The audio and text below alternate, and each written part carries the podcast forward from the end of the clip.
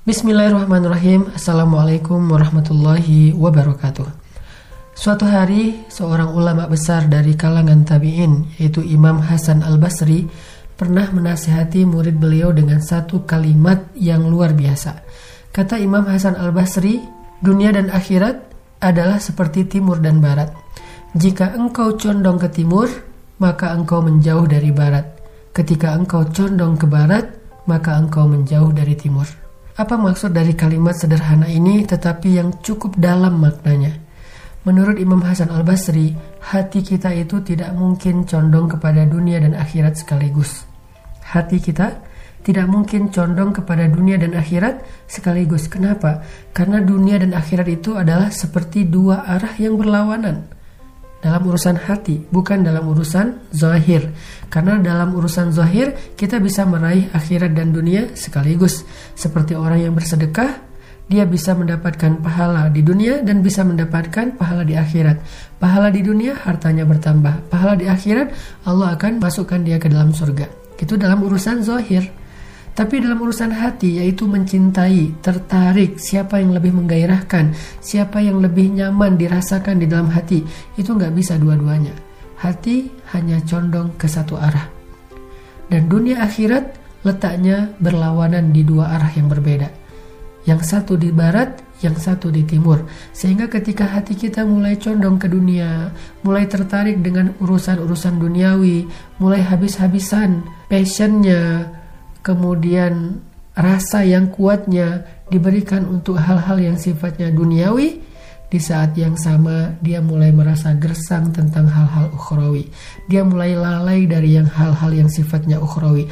Dia mulai enggan tentang hal-hal yang ukhrawi. Dia merasa nggak tertarik dengan hal-hal yang ukhrawi. Itulah hati.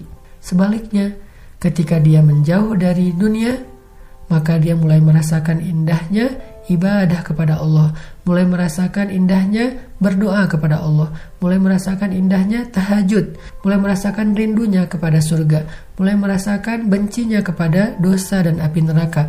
Itu rasa terbangun dengan sendirinya ketika dia condong ke salah satu arah. Sekarang kita tanyakan pada diri kita masing-masing. Rasa apa yang paling kuat yang kita rasakan di dalam hati tentang dunia dan akhirat? Apa yang membuat kita tiba-tiba bergairah saat mendengar sebuah tawaran? Ada orang yang menawarkan, maukah engkau aku tawarkan satu perniagaan yang kamu keuntungannya sekian? Mau nggak aku tawarin satu kerjaan yang gajinya sekian, yang omsetnya sekian, yang profitnya sekian? Apa perasaan di hati kita? Apakah tiba-tiba kita bergairah yang luar biasa? Sebentar, itu belum tentu salah. Tapi coba sekarang bandingkan ketika ada tawaran dari Allah yang urusannya adalah urusan akhirat. Allah menawarkan surga, Allah menawarkan terbebas dari api neraka, Allah menawarkan naungan di padang mahsyar, Allah menawarkan cahaya di padang mahsyar, Allah menawarkan ringannya hisap bahkan tidak dihisap. Apakah kita punya rasa gairah yang lebih besar daripada yang pertama? Atau ternyata hampir tidak ada gairah? Maka di situ ada jawaban, istafti qalbak kata Nabi, tanya ke hatimu, ternyata hati itu akan mengatakan, aku lebih condong kepada dunia daripada akhirat. Sehingga siapa pun yang hatinya lebih condong kepada dunia daripada akhirat, maka dia termasuk orang-orang yang punya penyakit hati, wahan, hubbud dunia. Penyakit itu adalah awal dari kelemahannya. Ini yang harus kita coba introspeksi. Di bulan Ramadan, kita coba banding-bandingkan Mana yang lebih menggairahkan di hati kita urusan dunia dengan akhirat? Urusan kerjaan, urusan karir, urusan ketenaran, urusan sosial media, urusan entertain, urusan teman-teman dan geng kita, atau urusan Allah, urusan Rasul, urusan agama, urusan ibadah, urusan dakwah, urusan surga dan neraka, mana yang lebih menggairahkan di dalam hati kita teman-teman. Sehingga Imam Al-Ghazali mengatakan, dasarnya ilmu adalah mencintai akhirat lebih daripada dunia. Siapa pun yang mencintai dunia lebih daripada akhirat, maka sulit bagi dia mengerti ilmu Al-Quran, hadis, syariah, dan yang lain-lainnya.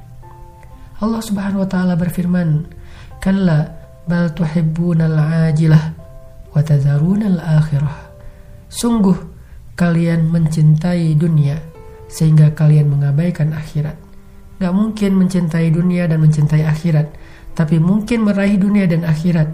Tapi mencintai dunia dan akhirat sekaligus bukan seperti itu sunnatullahnya. Makanya bagaimana cara supaya akhirat ada di hati kita, tapi dunia ada di genggaman kita. Kita boleh menggenggam dunia dengan erat, tapi kita tidak boleh meletakkan dunia itu di dalam hati. Walaupun satu rupiah kita letakkan dunia di dalam hati, maka itu akan menjadi penyebab dari kelemahan dan masalah hidup kita.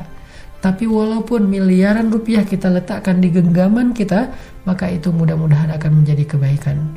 Permasalahannya adalah dunia itu di genggaman atau di hati. Barakallahu fikum.